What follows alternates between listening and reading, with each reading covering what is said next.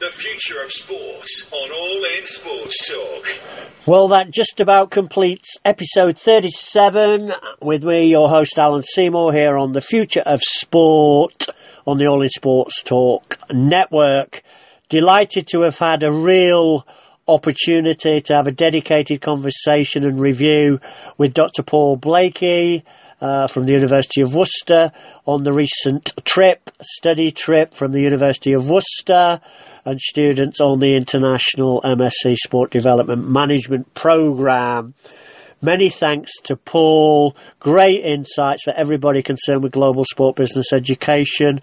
Also, thanks and extended thoughts and extended best wishes to everybody at the USF Finnick Sport Management and Entertainment Programme, Dr. Bill Sutton, faculty and students. Many thanks to everyone who's listened to today's show. Take care. Thanks for listening, and we'll see you all again very soon.